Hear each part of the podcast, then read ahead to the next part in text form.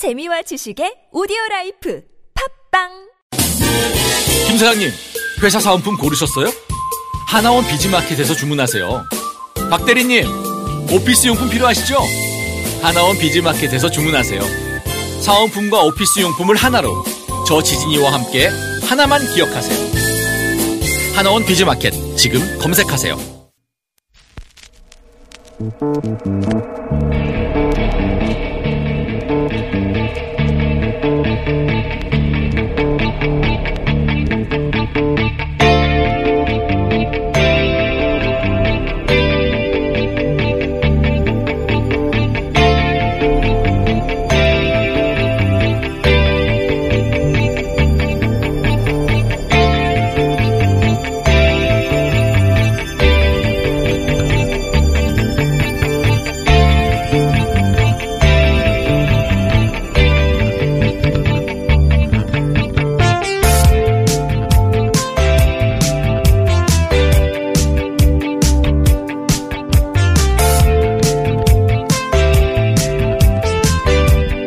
안녕하세요. 김호준입니다.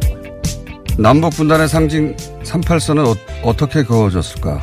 여태 정설은 2차 대전 승전국이었던 미국과 소련의 협상 결과라는 거죠. 그런데 당시 패전국이었던 일본의 관점에서 이 역사를 되짚은 역사학자가 있습니다. 고시로 유키코 교수의 주장에 의하면 일본 군부는 이미 청일전쟁, 러일전쟁 당시에도 한반도의 남북 분할을 하나의 전략으로 논의해 왔으며 패전하던 해인 1945년 일본이 관할하고 있던 사할린을 미국이 아니라 소련에 넘김으로써 일본이 동북아에서 누렸던 기득권 모두를 미국에 넘기지 않고 미국과 소련이 영내에서 세력 균형을 유지하도록 만들고자 했다는 겁니다. 그래서 일본 군부 대본령은 소련이 만주로 진격할 것을 예상했음에도 소련 남하를 막기 위한 어떤 조치도 하지 않았고 그 결과 소련의 남하와 이를 저지하고자 하는 미국 사이에 38선 합의가 만들어지도록 유도했다는 거죠. 강대국끼리는 서로 견제하고 한반도는 분할되는 것이 자신들에게 가장 유리하다고 판단했고 그렇게 만들기 위해 일본 군부는 필사적으로 노력했다는 겁니다.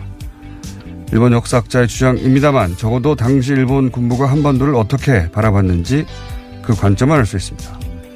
그런 일본 군부의 후예들이 핵심 인사로 있는 아베 정권 역시 한반도 분단이 계속 지속되는 걸 원하겠죠. 그래서 저는 요즘 일본 아베 정권을 주목합니다.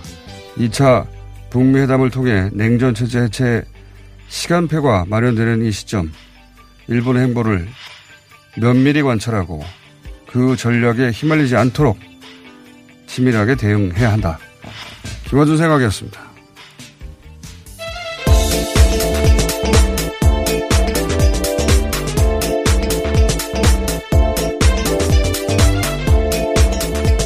시사인 김은지입니다. 네.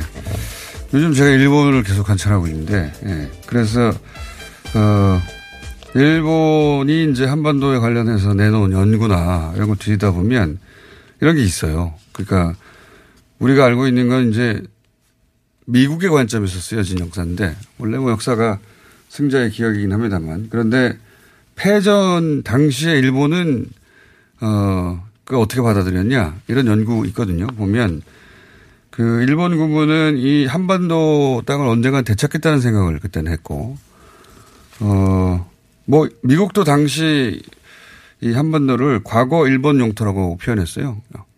이름이 없는 거죠. 자기들이 네, 보기에. 과거라고 하기에는 기간이 한반도에 살았던 조선 사람들이 훨씬 더 길게 있는데도 불구하고 네. 그렇게 불렸네요. 그때는 이제 뭐 관심이 없으니까 미국 입장에서 보기엔 아, 일본이 지배하고 있던 땅인데 그러니까 과거라고 표현한 거죠.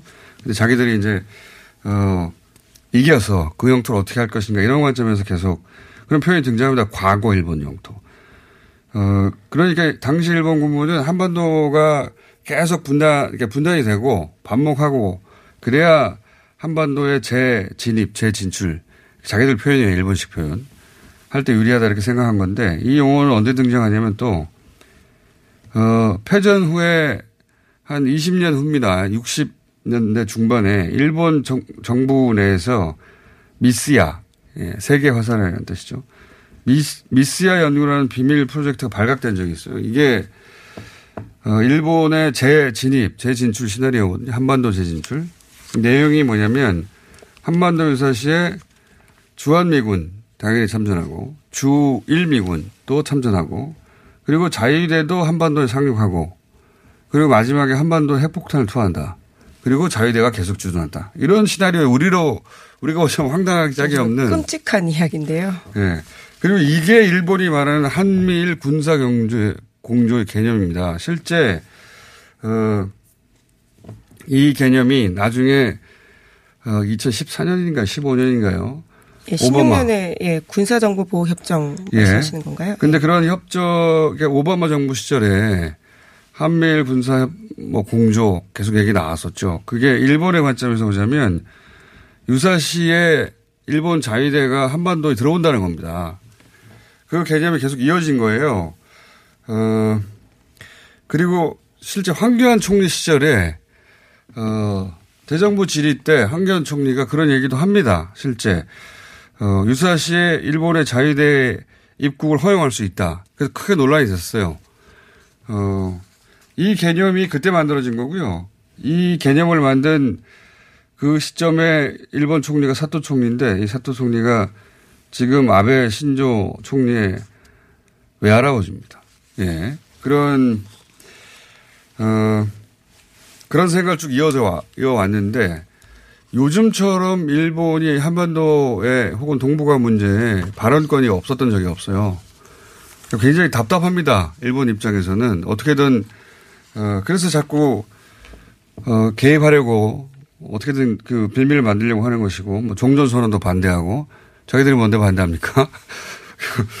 어 그래서 일본 주목해야 된다. 예. 그런 생각을 요즘 더 절실히 합니다. 예. 첫 번째 뉴스는요. 네, 문재인 대통령이 어젯밤 트럼프 대통령과 전화 통화를 했다라고 하는데요. 2차 북미 정상회담을 앞두고 한국의 역할을 말했다라고 합니다. 남북 사이의 철도도로 연결부터 남북 경협 사업까지 트럼프 대통령이 요구한다면 그 역할을 떠맡을 각오가 돼 있다라고도 이야기했는데요. 그것이 미국의 부담을 덜어주는 길이다라고도 설명했습니다. 뿐만 아니라 문재인 대통령은 지난 25년간 협상을 통해서 아무런 성과를 이루지 못했다라고 평가하면서요. 이러한 외교적 실패를 극복하고 한반도 비핵화와 항구적 평화체제 구축을 위한 외교 전략을 모색한 트럼프 대통령에게 경의를 표한다라고도 이야기했습니다.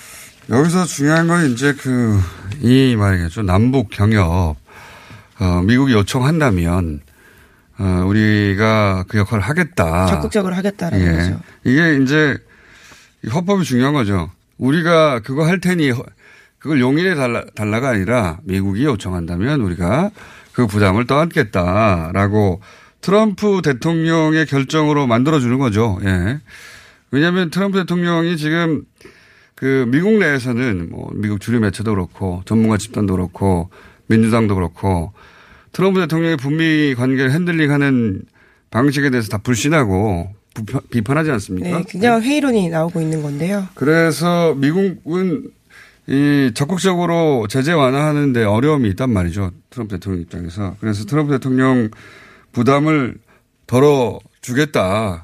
그런 근데 왜냐하면 북한 입장에서는 제재 완화가 안 되면 진도가 안 나갈 텐데 어, 그 부분을 우리가 담당할 테니 우리한테 맡겨달라. 이런 요청이죠. 예, 결국 이런 방식으로 가지 않겠나 싶습니다. 미국이 결국 제재 완화를 어떻게 하겠는가 당장. 그래서 남북 경협 올해는 남북 경협이 시작되는 해가 되지 않을까 다시 그렇게 예상해 봅니다. 자 다음 순서는요. 네, 관련해서 미국의 북한 연구기관인 삼팔노스 뉴스공장에서도 여러 차례 전해드린 바가 있는데요. 삼팔노스라는 웹사이트에 조엘 위트 대표가 방한했습니다. 가장 정확한 뉴스를 많이 냈죠 최근에. 네, 그렇죠. 네. 그러면서 조엘 위트 대표가 트럼프 행정부의 대북 정책은 오바마 전 행정부와 비교하면 바른 방향으로 가고 있다라고 평가했는데요. 위트 대표는 어제 국회에서 열린 한 세미나에서 이렇게 이야기했습니다. 그러면서 트럼프 대통령이 추진하는 99%의 업무를 지지하진 않지만 기이하게도 북한에 대한 그의 직감은 100% 맞아 떨어지고 있다라고 평가하면서요. 위험을 감수하지 않으려고 했던 오바마 전 대통령과 달리 트럼프 대통령은 모든 가능성을 열어두고 있다라고도 이야기했습니다. 이거 재미있는 지점이죠. 예. 그러니까 어, 삼팔로스의 대표는 트럼프 대통령이 지지하는 다른 모든 정책을 지지하지 않는데 99%는 지지하지 않는데 이 대북 문제에 있어서는 트럼프 대통령이 맞다는 거 아닙니까? 그 1%에 해당되는 것이고 오바마 대통령과 비교도 했는데 오바마 대통령이 여러모로 미국에서 굉장히 상징적인 대통령이죠. 인기도 좋고 어, 매력적인 캐릭터인데 적어도 한반도 문제에 있어서는 우리 입장에서는 최악의 미국 대통령이에요. 예. 그 시절에 뭐 위안부 협상이라든가 일본의 이해가 거의 관철된 한반도 정책, 그 다음에 한미일, 좀 전에 얘기했던, 어, 자위대가 유사시 한반도에 상륙한다를 포함하는 그런 일본 입장에서 보면 재진출 시나리오죠. 그 할아버지 때부터 있었던 그 시나리오를 가능하게 만들어준 게 오바마, 우리 입장은 굉장히 나쁜 거죠. 오바마 대통령이었는데 반면 트럼프 대통령은 미국 최악의 대통령이라고 소리 듣지 않습니까? 근데 이 한반도 문제에 있어서는 역대 최고의 대통령이에요. 우리 입장에서는. 아이러니입니다. 예. 그런데 이제 38 로스의 대표도 그렇게 생각하는 거죠. 예. 네, 99%는 동의하지 않지만 대북 정책은 100%다 지지하고 있다는 취지의 이야기인 건데요. 잘하고 있다라는 말인 겁니다. 대북 문제에 있어서 나머지는 네. 다 지지하지 않는다고. 굉장히 이런 사람도 드물어요. 나머지를 지지하지 않기 때문에 그 트럼프 대통령이 대북 관계를 다루는 것도 지지하지 않는다라고 보통 연결하는데 어 여기 38로스에 뭐냐면 본인의 전문 분야니까 이건 맞다 이거죠. 네, 이제 그런데 얽매이지 않고 자기의 판단들을 이야기하는 건데요. 이제 그런 류의 이야기들이 오늘 또 다른 글에도 실렸습니다. 오늘 아침 한겨레 신문에도 눈에 띄는 기고글이 있었는데 해리 카지아니스라고 하는 미국의 싱크탱크인 국가익센터의 한국 연구 국장 글입니다. 보수 성향 싱크탱크에서 일을 했다라고 하는데요. 이제까지는 트럼프 행정부의 강경한 대북 압박을 주문하는 강경파였다라고 합니다. 그런데 지난해 1차 북미 정상회담 보면서 자기 생각이 바뀌었다라는 글을 썼는데요. 그러면서 현재 워싱턴의 주류적인 시각이 트럼프 대통령이 싫어서 북한에 대해서도 잘못 판단하고 있다라는 비판을 맞습니다. 하고 있습니다. 이게 솔직한 평가예요. 싫어서 그런 거 싫어서. 예. 해리 어, 카지어스는 대북 강경파고 뉴스 공장에서 한참 비판했는데 어, 작년부터 저희가 관리하고 있는 미국 전문가입니다. 저희와 인터뷰하고 예, 그 미국 그 이분이 어, 솔직하게 토론한 것 중에 이게 있습니다. 어, 뉴스공장에서도 인터뷰했지만 미국 전문가 전문가라고 하는 사람들 한반도 전문가라고 하는 사람들 한반도 문제에 대해서 모르지 않냐 전혀 알지도 못하면서 생각 그런 말 하는 거 아니냐 그랬더니 이 양반이 실토했어요. 맞다고 모른다고. 네, 굉장히 네. 솔직한 태도인데 사실 틀렸다라는 걸 인정하는 것도 지식인으로서 쉬운 일이 아닌데 심지어 이번엔 그런 글까지 기고한 겁니다. 네, 한국에 기고했네요. 예. 자, 그 미국 내에서 그런 얘기들 오가고 있고요. 다음 네. 뉴스는요? 국내 소식으로 돌아가면요. 네. 황교안 전 국무총리가 박근혜 전 대통령 탄핵이 타당한 것인지 동의할 수 없다라고 밝혔는데요. 박 전 대통령이 돈 한 푼 받은 것도 입증되지 않았다라는 주장까지 펼쳤습니다. 황 전 총리는 어제 TV조선에서 중계한 당대표 후보 토론회에 출연해서 이렇게 이야기한 건데요. 어, 네. 요거는 황교안 전 총리가 그 박근혜 전 대통령 탄핵에 대해서 오세훈 후보와 김진태 후보는 뭐 명백히 자신들의 입장을 밝혔는데 황교안 후보가 밝힌 건 처음이라 그 토론에 있었던 정확한 멘트를 그냥 전달해 드리겠습니다. 객관적인 진실이 아직 명확하게 밝혀지지 않았는데 정치적인 책임을 묻는다고 해서 쉽사리 그렇게 탄핵 결정을 한 것은 타당하지 않습니다. 박근혜 대통령 돈 한 푼 받은 거 입증되지 않았습니다. 입장을 밝힌 건 처음이에요. 네, 네, 어제 OX로 물었거든요. 이제 네. 그래서야 네. 그 X라고 답한 겁니다. 탄핵은 어쩔 수 없었다라는 질문에 대해서. 탄핵이 잘못됐다는 취지로 명백히 입장을 밝혔는데, 어, 자유한국당이 점점 이제 박근혜 전 대통령의 어떤 굴레 안으로 되돌아가고 있다. 수렁에 빠지고 있는 모습이라고 이게 보는데요. 자유한국당에 도움이 안 될 것 같은데. 자, 자유한국당 전당대회 계속 있고요. 인터넷 유튜브 같은 데 통해서 토론회도 확인해서 들어보실 수 있습니다. 관심 있는 분들은. 자, 다음은요. 네, 김장겸, 안광환 전 MBC 사장 등 이명박 박근혜 정권 시절에 MBC 임원진 4명이 노조 활동을 부당 개입했다는 혐의로 집행유예를 선고받았습니다. 이렇게 징역형이 선고되는 경우는 아주 드물다라고 하는데요. MBC 노조 쪽에서는 유죄가 인정돼서 다행이라면서 진상규명이 조속히 마무리되길 바란다라고 밝혔습니다. 저도 관련이 있습니다. 이때 이 어, 사장님이 계실 때 MBC 라디오 다 잘렸죠. 네, 굉장히 지난 시간이 있죠. 자, 하나 정도 더 끝내야 되겠습니다. 네, 예. 브렉시트 관련된 소식도 계속 전해드리고 있는데요. 브렉시트를 앞두고 일본 자동차 회사 혼다가 영국에서 생산 공장을 폐쇄하기로 결정했다라고 합니다. 앞서서는 닛산, 도요타, BMW 등 유수의 자동차 회사들이요 영국 내 투자 생산을 취소하거나 줄이겠다는 의사를 밝혀서 영국 자동차 산업이 붕괴될 조짐마저 보이고 있다라고 합니다. 제가 주변국 뉴스 본 적이 있어요. 영국이 이런 상황에 대해서 이제 유럽의 뭐 프랑스든 네덜란드 가까운 인접 국가들은 어떻게 받아들이고 있는가. 며칠 전에 네덜란드 언론에서 난 기사인데 영국은 이제 중요한 나라가 아니다. 예. 망해가고 있다는 얘기입니다. 예. 어, 브렉시트가 자존심 상하는 이야기일 수밖에 없는데요. 그러니까요. 어, 유럽 내에서 바라볼 때도 어, 영국은 저렇게 해서 몰라 하는구나. 네, 3월 29일이 기점일 것 같은데요. 그때 이제 브렉시트가 어떻게 되는지에 따라서요. 추가적인 결정들이 더 나올 수 있다라고 합니다. 알겠습니다. 오늘 여기까지 하겠습니다. 시사인의 김은지였습니다. 감사합니다. 먹었니? 마이 무따 아이가 떠나라. 체지방? 무지 많다이가 떠나라. 콜레스테롤? 마이 높다이가 떠나라.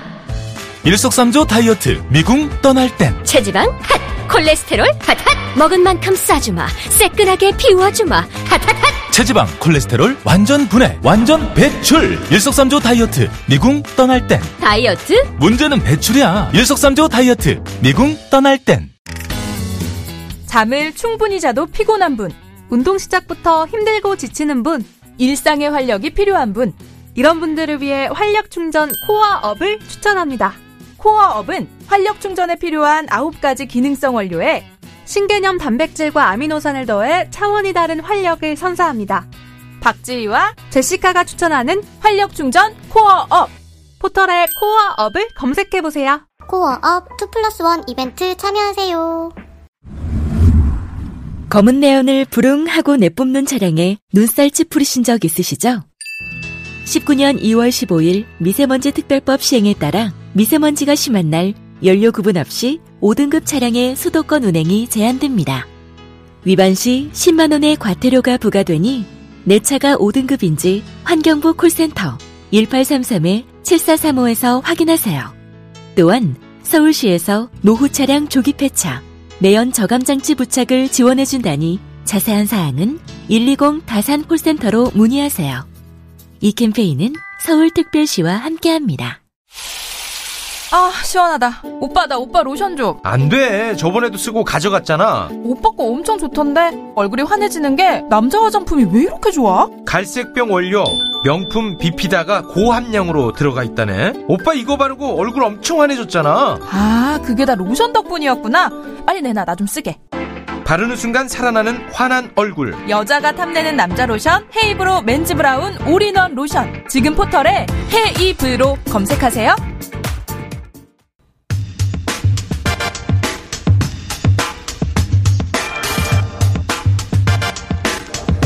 최근 역전세난이 심각하다 이런 보도 보신 적 있습니다. 네.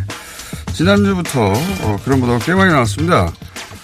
어, 역전세난에 관해서 오늘 한번 짚어보겠습니다. 토지자유연구소 남기엽 소장님 나오셨습니다. 안녕하십니까? 예, 안녕하세요. 네. 어, 부모님이 이름을 지은 거죠? 예. 예, 그렇습니다. 저는 처음에, 아, 이 기업은 이 연구소 이름에 포함되는 건 줄 알았어요. 남의 기업입니다. 예. 어, 성함이 정확하게 기업입니다, 기업. 그래서, 아, 기업 토지 자유 연구소 소장님인가 보다. 이렇게 생각했는데, 남은 이름 쪽에 붙은 거였습니다. 네. 남 기업 소장님. 자, 어, 모신 이유는 사실은 전세난은 들어봤는데, 네. 역전세난이라는 용어는 그렇게 흔히 쓰는 단어는 아닙니다. 예, 예. 예. 역전세난이 뭔지부터 설명해 주세요. 예. 난리가 났다니까 일단. 예. 난리는 아니고요. 일단 예. 그것부터 말씀드리고 역전세 난이라고 하는 거는 그러니까 임차인이 임대인에게 예. 세입자가 집주인에게 이제 전세금을 주잖아요. 보증금을 주잖아요. 예. 근데 전세금이 떨어졌어요. 전세 가격이. 네. 그래서 그것을 이제 임대인이 임차인에게 집주인이 세입자에게 전세금을 일부를 돌려줘야 되는데 보증금을 이사 갈 때. 예 네. 돌려주지 못하고 있다. 아. 그래서 뭐 이사철인데 그, 예 예. 이사철인데 이제 전세 보증금 빼야 되는데 예, 집주인이 못 준다 이거죠 지금. 예. 이사철인데도 불구하고. 그래서 그 일부를 그 그 돌려줘야 되는 거에 일부를 뭐 이자를 지금 어, 오히려 좀 주고 있다. 음, 아, 그러니까 이제 이 특히 이제 보수지하고 경제지에서 집중적으로 이런 기사가 나왔는데 예, 예. 부동산 경기가 얼어붙어 가지고 예.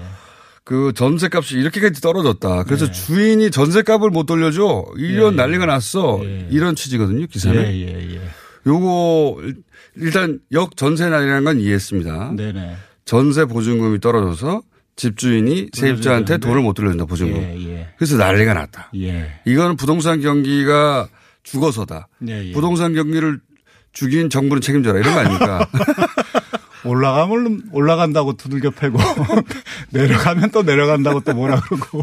자, 그런데 좀 해설을 해 주십시오. 실제 예. 역전세난이 그렇게 심각한 건지 혹은 역 전세난이 있다면 누구의 책임인지 혹은 정부가 해결해야 되는 건지. 예.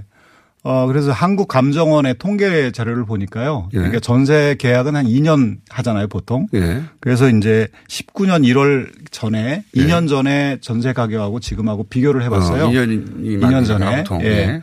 그래서 어 서울 25개 자치구를 비교해 보니까 예. 2년 전하고 전세 가격 지수가 떨어진 데가 예. 세 곳밖에 없습니다.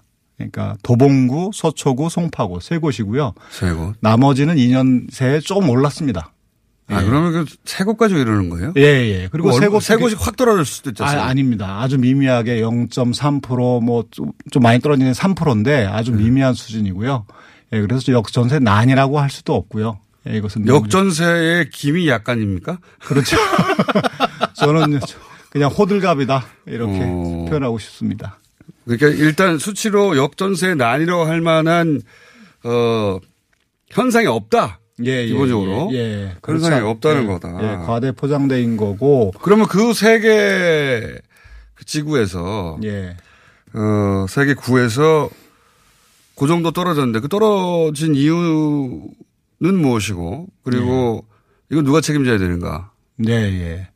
떨어진 것은 아마도 이제 정부가 공급- 대책을 내놓으라 이렇게 예, 얘기하는데. 예. 공급 물량이 많아졌기 때문에 이제 네. 전세 입자들이 이제 새로 입주 물량으로 이제 그 새로운 주택으로 들어가기 때문에 전세를 빼려고 하니까 예. 예, 전세 이제 수요가 감소하고 공급은 그대로 있는데 수요가 감소하니까 전세 가격이 떨어진 것이죠. 음. 그리고 매매 가격도 떨어지고 음, 시장의 자연스러운 예, 자연스러운 뭐 조정이다. 조정 현상입니다. 예. 그러니까 이것은 기본적으로 개인이 책임져야 할 문제거든요. 왜 개인이 책임져야 하는지 설명 좀. 그러니까 이 여기에 해당되는 사람들이 갭 투자. 저는 뭐 정확한 말은 갭 투기죠. 그러니까 갭 투기. 예, 음, 갭 전세금을 레버지 레버리지로 해서 그걸 디딤돌로 해 가지고 대출을 좀 받아 갖고 집을 산 사람들이 많지 않습니까? 갭 투자도 잘 이해가 안 가는데 갭 투자를 설명할 때 레버리지라는 단어를 사용하시면 더 당- 이해가 안 가죠. 예, 전세금을 이제 디딤돌로 해서 조금 더 그 대출을 받으면 집을 다주택자가 되는 것이죠. 그러니까 이미. 지-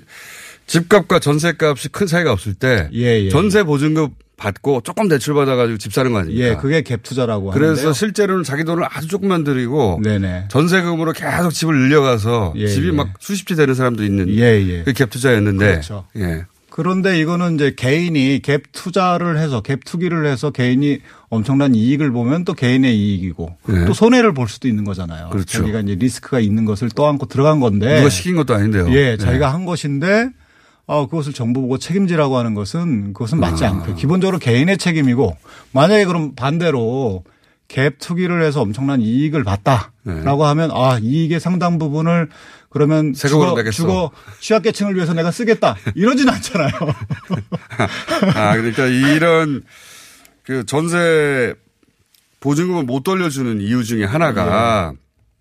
다는 아닐지언정 일부는 틀림없이 갭 투자를 해서 예, 예. 자기 돈 없이 예. 보증금만으로 집을 샀는데 예. 그 전세금을 빼줘야 되는데 예, 예. 새로 들어올 사람은 없고 보증금은 떨어졌으니까 예. 그거 돈을 마련할 길이 없는 주인들이 공격에 처했다. 네네. 근데 그거는 자기가 갭 투자하다 예. 어, 부딪히게 된 리스크고 위험인데 그 위험 예. 부담을 안고 했는데 그걸 예. 왜 정부가 책임지냐 이런 거죠. 그렇죠. 예, 기본적으로 정부가 할 수 있는 일을 해야 되겠지만 개인이 책임져야 된다. 그러니까 손익에 대해서는 개인이 책임져야 되죠. 음. 역 전세 난도 아니지만 네네. 설사 어, 갭 투자를 해서 그런 어, 손실이 개인에게 발생했다 하더라도 그건 자기 자기 투자의 결과이다. 예. 그렇죠. 투기든 투자든 그렇죠. 그거에서 돈 벌었을 때 세금 내지 않는데. 예, 그거 내지 않으려고 애를 쓰잖아요. 예, 뭐 주거 취약계층을 위해서 써야겠다 이러지도 않잖아요. 아주 쉽게 이해가 됐습니다. 네. 예. 들어가시죠, 이제. 이렇게 빨리 이 문제가 해결될 줄 몰랐어요. 뭔가 복잡한 얘기가 많이 있을 줄 알았는데 간단한 얘기네요. 저희가 한 십몇 분 잡았는데 이거 큰일 났네요. 금방 끝나가지고. 아, 저는 제가 이런 데 약해서 부동산이나 예, 경제 예. 설명을 한참 들어야 되겠다 싶었는데 네. 한 5분 만에 끝났네요. 예. 예. 요즘에 집값이 떨어지고 있는 거 현상도 있고요. 자, 예. 그럼 나가기 싫으시니까 딴 것도 할 수 있다고. 다른 얘기도 한번 해보죠, 그러면. 예. 집값이 요즘 떨어지고 있지 않습니까? 예, 이 집값에 대해서는 어떻게 보십니까? 어, 이것도 작년에 굉장히 많이 올랐거든요. 예. 서울의 주택 지금부터는 가격이. 덤입니다. 덤 인터뷰. 예. 주택 가격이 너무 많이 올랐는데 예. 아, 작년에 이제 매매 가격, 서울 아파트 가격의 매매 가격 지수를 보면 작년에 그러니까 문재인 정부가 집권 초기 2017년 아, 5월, 예. 5월에 보면 97.3 예, 지수가 97.3이에요. 그게 이제 어떻게 매매 가격 지수인데? 예. 매매 가격 지수인데 그 17년 11월을 100으로 놓고 어. 아, 17년 5월은 이제 97.3이었어요. 17년 10월을 100으로 놓는다고요? 예, 예. 그러니까 그걸 유- 기준으로 해서 아, 그 시- 기준이 되는 시점에서 그 이전에 얼마냐? 예, 예, 그렇죠. 음. 근데 그 그래서 작년에 엄청 올라서 작년에 10일, 18년 11월에 108점, 109.1까지 올랐어요. 음. 그러다가 지금 이제 상대 지표네요, 그러니까. 예, 그렇죠. 어, 그러다가 아, 올 1월 아, 예. 지난달에 보면은 어, 108.5로 떨어져요. 조금 떨어졌네요. 예. 0.6% 포인트 떨어진 거거든요. 무슨 예. 얼었 얼었다 부동산 경기가 얼었다고 할 수준도 아니네요. 예, 자연스럽게 빠지는 과정이고요. 네. 그러니까 작년에 너무 많이 올랐기 때문에 조정 국면으로 들어간 것이죠. 그것도 더디게 빠지는 어, 예. 수준이네요. 그러니까 네. 작년에 작년에 올라간 수치를 보면은 한 6.9% 포인트가 올라갔는데 그거에 비하면 0.6% 떨어진 걸 가지고 이렇게 난리를 친다고 하는 것은 기본적으로 좀 이상하죠. 그 예. 왜 이렇게 난리 치는 겁니까? 그 우선은 어 뭐 업계 예. 업계는 조금이라도 올라야지 계속 예, 경기가 이어지니까 예. 업계 이해가 그 안에 들어가 있는 것도 있겠죠. 예, 건설 업계 그리고 다주택자들의 이해관계를 대변하는 거죠 기본적으로. 그러니까 음. 무주택 가구가 대한민국에 한 850만 가구 정도 되거든요. 예. 그들의 입장에서 그들의 입장에서 생각해 보면 그 가격이 아, 집값이. 떨어지는 것은 굉장히 좋은 것이죠. 예. 내집 마련의 기회가 더 늘어나는 것이고 예. 아, 주거 안정성이 더 높아지는 것인데 그 관점에서 아, 보도를 하는 것이 아니라 그렇게 보도하는 예. 매체는 거의 없어요. 예, 부동산 과다 보유자 그분들은 광고를 낼 수가 없거든요. 무주택자들은 건설 업계만 광고를 낼 수 있고 예. 그분들이 힘이 있다 보니까 그 보수 지역 경제자들이 이제 조금만 빠져도 이렇게 경기가 얼어붙었다거나 예. 이 역전세 난이라고 이름을 붙이고 크게 예. 호들갑을 떠는 건데 실제로는 미미한 수준이다. 예, 더 많이 떨어져야 되고요. 그래야지 그 주거비가 좀 줄어들고 하위 계층의 소비 여력이 더 많이 생기죠. 그러면 부동산 정책이 뭐 효과가 있긴 있었다는 거네요. 꺾, 꺾긴 꺾었다는 거네요. 상승세를. 예, 그러니까 작년 9월 13일 날 9.13 대책이 나왔는데 대출 규제를 워낙 세게 했고 네. 그다음에 이제 고가 주택에 대한 종부세를 좀 강화했어요. 예. 그 이후로 좀 꺾인 건데요. 워낙 작년에 많이 올라서 전 조정 국면으로 들어갔다고 생각합니다. 아, 아니, 이제 그러니까 갭 투자했던 사람들이 이 돈을 마련하지 못하는 이유도 대출을 그렇게 강하게 억제니까 못하는 예, 거군요, 또. 그렇죠. 어. 예, 전세 보증금을 그 돌려줘 일부를 돌려줘야 되는데 돌려주지 못하는 이유도 대출이 안 되니까. 예, 대출이 잘 안 되니까. 어. 예. 갭 투자하지 말라는 거죠. 그렇죠. 예. 예. 실제 갭 투자와 관련된 통계나 이런 건 없죠. 그것은 제가 아직 본 적은 없습니다. 얼마나 했는지 뭐 그것은 나와 있지 않습니다. 신고하기 전에는 알 수가 예. 없으니까. 근데 제 주위에도 많이 하는 걸 보면 제 주위에 있는 사람들이 그렇게 잘 사는 사람들이 아닌데. 왜냐하면 남들이 해서 그걸로 돈 벌었다 그러면 그리고 예. 홀, 솔깃한 부분이 있지 않습니까? 예, 예. 그렇죠. 전세금만으로 집을 마련할 수 있다니까. 그리고 이제 문재인 정부 들어서 17년 12월에 어떤 대책을 내놓냐면 임대 사업자로 등록하게 되면 예. 2주택자 이상이 임대 예. 사업자 등록할 수 있는데 그러면 종부세도 감면해주고 그렇죠. 재산세도 감면해주고 취득세도 감면해주고 양도세도 감면해주는 예. 엄청난 혜택을 줬어요. 그러니까 아예 그럼 집 장사를 하라는 거죠. 등록하고. 예. 그러니까 갭 투자할 수 있는 아주 좋은 환경을 열어줬어요. 네. 그러니까 작년에 주택 가격이 크게 오른 것은 어, 뼈 아프지만 정책 실패에 기인한 바가 크다. 네. 예, 그, 그러니까. 그게 잡으려고 한 건, 그러니까 양성화하려고 한 건데, 그죠? 그렇죠. 이제 임대 음. 민간 임대 시장을 좀 그 안정화시켜서 세입자 전월세 그 사는 사람들의 좀 주거 안정성을 확보하려고 한 건데 네. 오히려 주택 가격이 이미 크게 뛰었죠. 음, 이미 갭 투자를 했거나 예. 하고 있던 하려고 하는 사람들한테 아 이거 그걸 기회로 예, 사업 예. 기회로 인식하게 만들었다. 예. 정부한테 효과를 낸 측면이 있다. 예. 그 전체적으로 큰 트렌드는 어떻습니까? 이게 대세 하락입니까? 아니면 이게 잠깐의 조정 국면이 다시 상승합니까? 어떻게 보십니까? 지금은 좀 대세 하락 국면 같아요. 아, 그래요? 예. 그러니까 그 예전에 보면 참여정부 때부터 지금까지 보면 어, 수도권이 많이 오르면 지방은 잠잠했거든요. 예. 그 수도권이 잠잠하면 지방이 올라갔어요. 예. 지금은 좀 전체적으로 좀 빠지는 국면입니다. 전체적으로. 예, 예. 그러니까 이 부동산 정책이 어 완화될 기미는 없는 것 같다라고 인식하나 보죠. 예, 네. 대출 규제를 강하게 해놨고 종부세도 뭐 미미한 수준이지만 조금 강화했고 그러니까 예, 각 너무 많이 올랐고 각 정부에서 부동산 정책을 좀 세게 내놨다가도 어 반발이 있고 하면 풀어주고 했는데 예, 예. 그래서 조금 기다려 숨죽였다가 다시 투자하고 했는데 예, 이번에는 풀어줄 것 같지는 않다 이렇게 예, 생각하는 예. 게 시장의 반응이다. 네, 그렇게 보입니다. 예. 자, 덤까지 했습니다. 이제 나가야 됩니까? 자, 가끔씩 저희가 부동산 관련 어, 이슈 있으면은 예, 모시도록 하겠습니다. 이렇게 길게 모시지 않았어도 될 뻔했어요. 지금까지 어, 남기업 어, 이 기업은 이름의 일부입니다. 남기업 토지자유연구소의 소장님이었습니다. 감사합니다. 예, 고맙습니다.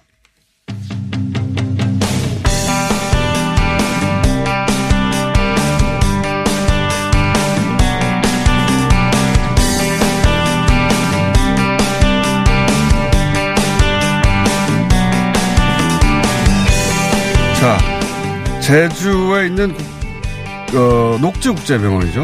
예. 첫 영리병원 허가를 받은. 그런데 이제 소송을 했습니다. 내국인도 진료를 하게 해달라. 네, 이 문제, 어, 저희 다시 자세히 다뤄보겠습니다. 전국 보건의료 산업 노동조합의 나순자 위원장이 나오셨습니다. 안녕하십니까? 안녕하세요. 네. 민주노총의 법률원장 신원수 변호사님 나오셨습니다. 네, 안녕하세요. 네. 저희가 이제 이 두 분을 모신 이유는 뭐냐면, 어, 소송을 제기했다까지는 저희가, 어, 뉴스공장에서 다뤘습니다. 그런데 이제 그러면 이 소송이 어떻게 될 것인가 앞으로. 그리고 의료계에서는 이 소송에 대해서 어떤 우려를 하고 있는가. 뭐 어떤 기사를 보면 이 소송에서 녹지병원이 이길 거다. 이런 전망들도 있더라고요. 이기면 안 되잖아요. 이기면 안 되는데 이기면은 이제 어 소위 이제 영리병원이 허락되는 거 아닙니까? 시작되는 거 아닙니까? 이 국, 녹지 국제병원은 병원을 할 수 있는 여건이 안 되는 것 같던데. 그런데 이 소송이 이기면 다른 병원이 이제 그 영리병원 신청을 할 수 있는 그런 조건이 마련되는 거죠. 예. 그, 그 문제를 한번 짚어보려고 하는데. 위원장님은 착발을 하셨네요? 네. 잘 어울리십니다. 아, 감사합니다. 마이크를 이렇게 앞으로 좀 해주십시오. 예. 삭발을 하셨고, 삭발을 하신 이유는 뭡니까? 어, 저희는 영리병원을 우리나라에 단 하나도 허용하면 안 된다. 음. 어, 라는 각오를 가지고 싸우고 있고요. 그래서 이 문제를 해결하기 위해서는 청와대가 나서야 된다. 청와대가. 원희룡 도지사한테 맡겨두면 안 된다. 음. 예, 그래서 청와대 앞에서 삭발을 하고 지금 농성을 하고 있는 중입니다. 저희가 뭐, 제주도 입장도 들어보려고 하는데, 예, 인터뷰를 잡히는 대로 할 텐데, 어, 제주도 그에서도 왜 이번 소송에 대응하려고 하잖아요. 네. 예. 원희룡 지사가, 어, 내국인 진료는 안 된다. 그러니까 제주도에서 허- 허가를 냈으니까 그렇지만 내국인 진료는 못하게 하고 그런 조건 허가를 냈는데 어, 그래서 제주도가 이번 소송에 대응하겠다고 하는데 네. 제주도가 이번 소송에 대응하면 안 됩니까? 저희는 안 된다라고 왜 보고 있고요. 생각하십니까? 어, 많은 법- 그 법률가들이 어, 이 소송에서는 제주도가 필패할 수밖에 없다. 제주도가 필패한다? 네, 그렇게 음. 얘기를 하고 있습니다. 왜냐하면 어, 제주특별법 309조에는 예. 이 법에서 정하지 아니한 사항에 대해서는 의료법하고 약사법을 준용을 하게 돼 있어요. 예. 근데 어, 제주특별법 어디에도 예. 내국인 진료를 제한한다라는 조항이 없습니다. 그러면 의료법을 적용을 해야 되는데 음. 어. 의료법 15조에는 네. 의료 의료인이나 의료기관은 정당한 사유 없이 어. 진료를 거부하지 못한다라고 되어 있습니다. 법리 검토를 해보면 그렇다는 네, 거죠. 네, 네. 그 대목은 제가 변호사님한테 여쭤보겠습니다. 예, 지금 나순자 위원장님 말씀하신 거 저는 동감하고요. 네. 조금 더 부연 설명을 해보면은 그러니까 환자가 찾아갔을 때 병원에서 오시면 안 돼요. 진료 못합니다라고 못하게 돼 있습니다. 진료 거부를 하면 안 되죠. 네, 위법이잖아요. 우리. 그리고 그 네. 의료법 15조 1항인데 그건 굉장히 중요한 조항이고 그렇죠. 강행 규정이거든요. 네. 그리고 또 그렇기 때문에 뭐 내국인이 왔으니까 당신은 내국인이니까 우린 진료 못 하겠습니다라고 하면은 그 의료법 15조 1항을 위반한 게 문제가 되고요. 또 좀 포인트가 뭐냐면 이 영리병원 설치된 근거 법률이 제주특별법이라는 게 있습니다. 제주특별법. 네네. 네. 근데 그 제주특별법을 자세히 보면은 외국 의료기관하고 외국인 전용 약국을 구분해 놨어요. 그러니까 병원하고 의료기관. 약국을 구분해 놨습니다. 네. 근데 외국인 전용 약국은 내국인, 그러니까 국내 사람들을 상대로 의약품을 판매할 수 없다는 명시적 규정이 있어요. 아, 거기는 있는데. 약국은 있어요. 약국은 내국인한테 약을 팔 수 없다. 네. 그런 규정이 있- 있어요. 있는데. 근데 외국인 의료기관, 이런 녹지 국제병원은 그런 조항이 없어요. 오, 그거는 의도적으로 뺀 거라고 생각. 뭐 그렇게 의심할 수도 있는데 네, 뭐뭐 하여튼 왜냐하면 둘 다 없으면 모르겠는데 그렇죠.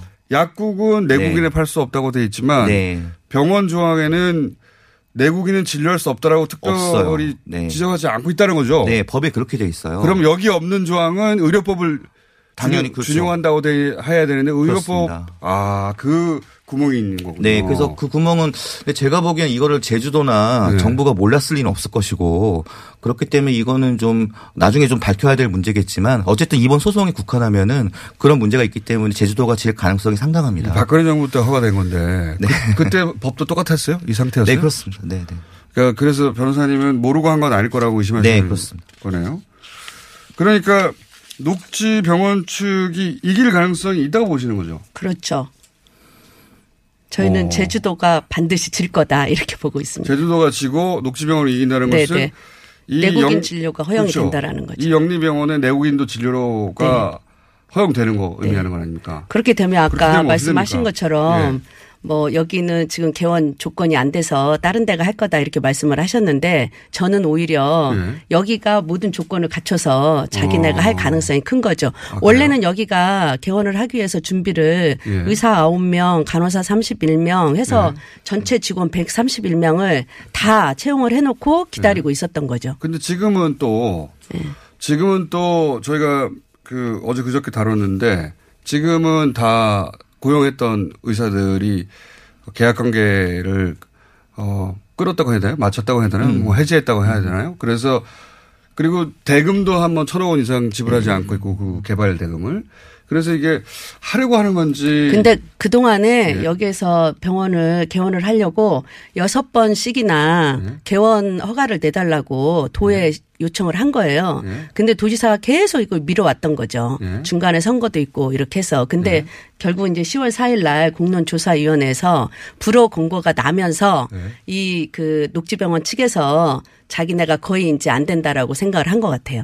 그리고 나서 빠지려고 하는 건데 네, 네, 네. 그래서 제주도가 제주도에게 제주도에서 하라고 네. 뭐 그런 요청도 있었다고 인수해달라고. 네. 그러니까요. 자기들은 네, 네. 이제 못할 것 같으니까 네, 네. 빠지려고 했는데 그 상황에서 허가가 나온 거죠. 그런 거죠. 네, 그, 그 상황 자체가 굉장히 이해가 잘 안 가네요. 네. 그쪽도 빠지려고 하고 네. 공론화위원회에서도 어, 안 된다고 하면 그럼 불허하면 끝나는 거였던 그럼요. 것 근데 같은데. 그것도 있고요. 예. 원래 여기는 녹지그룹이 부동산 회사잖아요. 중국에. 예, 중국 그래서. 헬스케어 타운을 예. 건립을 하면서 자기는 병원 못 한다고 했거든요. 왜냐하면 병원 경험이 한 번도 없으니까. 네. 근데 헬스케어 타운에 병원이 없으면 어떡하냐 이러면서 도에서 계속 병원을 하라고 하- 해서 억지로 여기는 병원을 한 거예요. 근데 그- 또 여기도 밝혀진 내용인가요? 위원장님? 네, 거의. 거의 밝혀진 내용. 네, 네.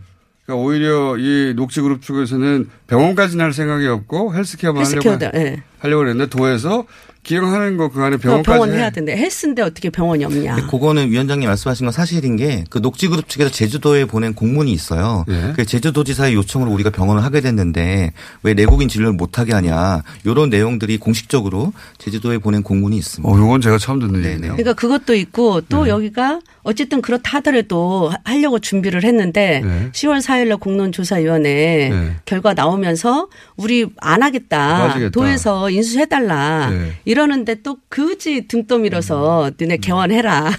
이렇게 한 거잖아요. 네. 그래서 저희도 참 그러면은 그 미심적인 구- 구석이 많이 있네요. 물론 네, 뭐 네. 저희가 모르는 복잡한 사정이 있을 수도 있습니다만 지금 말씀하신 대로만 하자면 그리고 복잡한 사정은 아마 제주도에서 직접 해명해 주셔야 저희가 알 수 있을 네. 것 같은데 근데 어쨌든 지금 어 보건의료 노조에서는 이런 식으로 가서 결국 내국인 진료가 허용되면 네. 어 녹지 국제 병원이 됐던 혹은 뭐 다른 어, 어떤 기업이 됐던 영리병원을 하려고 들어올 수 있는 법적 토대가 완전히 마련되는 거 아니에요? 그렇죠. 예. 예.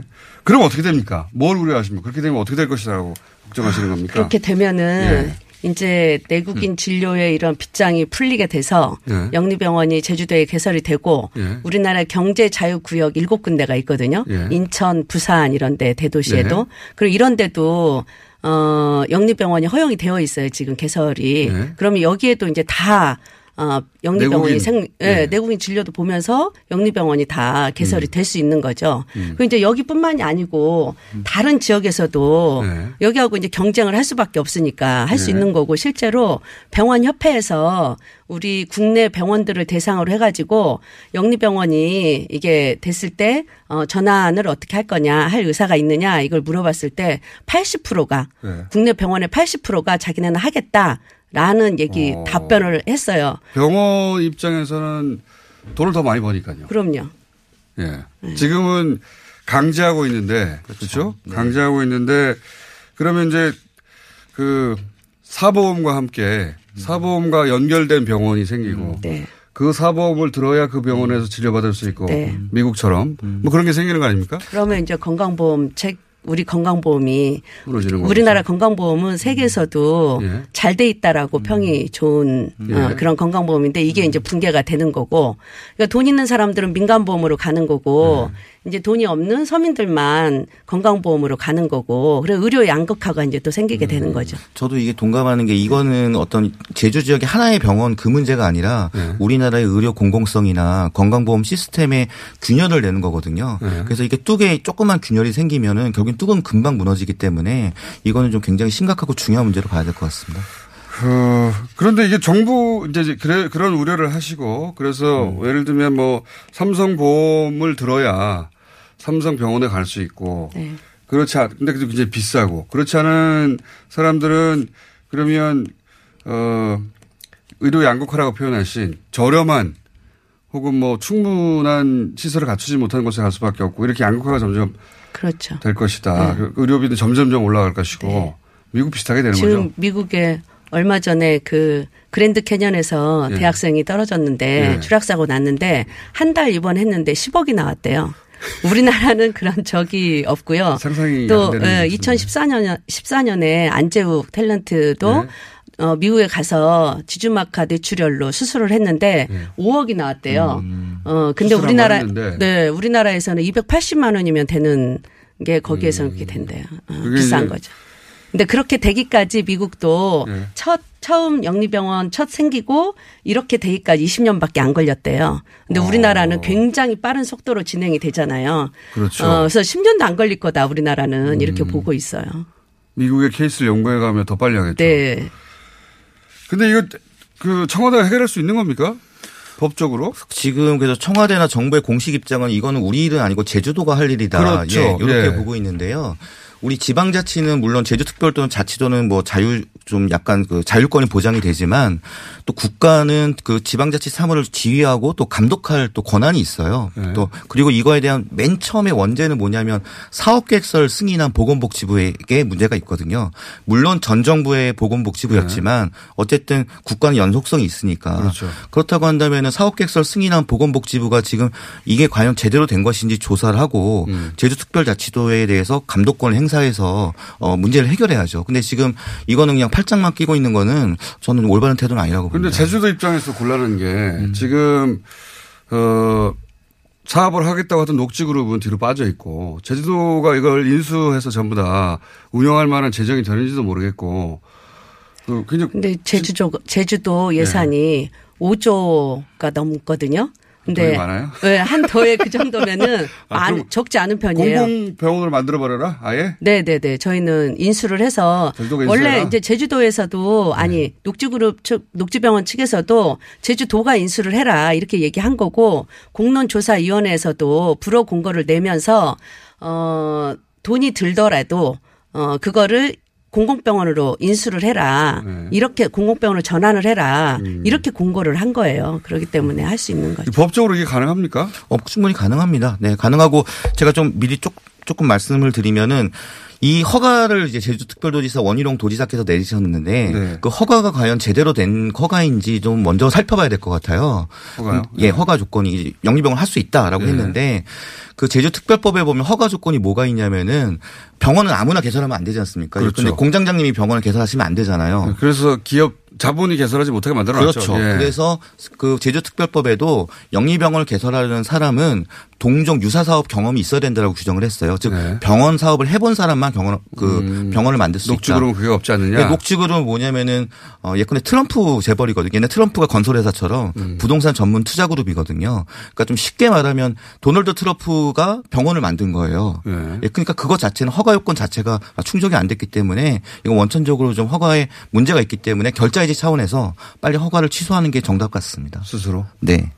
그러기도 쉽지 않을 것 같은데요. 예, 음. 물론 어 제주도 입장을 저희가 들어봐야 알겠는데 인터뷰에 요즘 잘 등장을 안 하십니다. 제주도에서 곤란한 측면이 있나 본데 만약 인터뷰를 하시면 다시 한번 자리를 같이 마련하거나 아니면 순차적으로 마련할 텐데 어, 지금 그 전국 보건의료 어, 노조에서는 그래서 그 제주도가 인수해서 공공병원으로 전환시키고 그거를 제주도 자체적으로 못한다면 정부가 나서서 어, 그렇게 되도록 만들어내야 된다. 이런 거네요. 네. 그, 그리고 서귀포 지역이 의료 시설이 굉장히 낙후돼 있어요. 그래서 제가 아는 사람도 얼마 전에 와이프가 임신을 한 상태에서 서귀포에 여행을 갔었는데 배가 아프다고 그래가지고 응급실을 가려고 그러는데 갈 데가 없었대요. 그래가지고 강계 보건지소 갔는데 거기에 이제 굉장히 나이 드신 의사 선생님 한분 있었고. 공공병원의 그럴 정도로- 필요성도 네. 크다. 네. 제주도에. 오늘 말씀 잘 이해했습니다. 원희룡 지사 측에도 저희가 인터뷰 요청을 해놓은 상태이기 때문에 그래서 저 한 가지만 말씀드리면은요. 시간이 없는데 아니 원희룡 도지사가 제주도에서만 이 문제를 해결하려고 하지 말고 저는 중앙정부 보건복지부에도 요청을 해.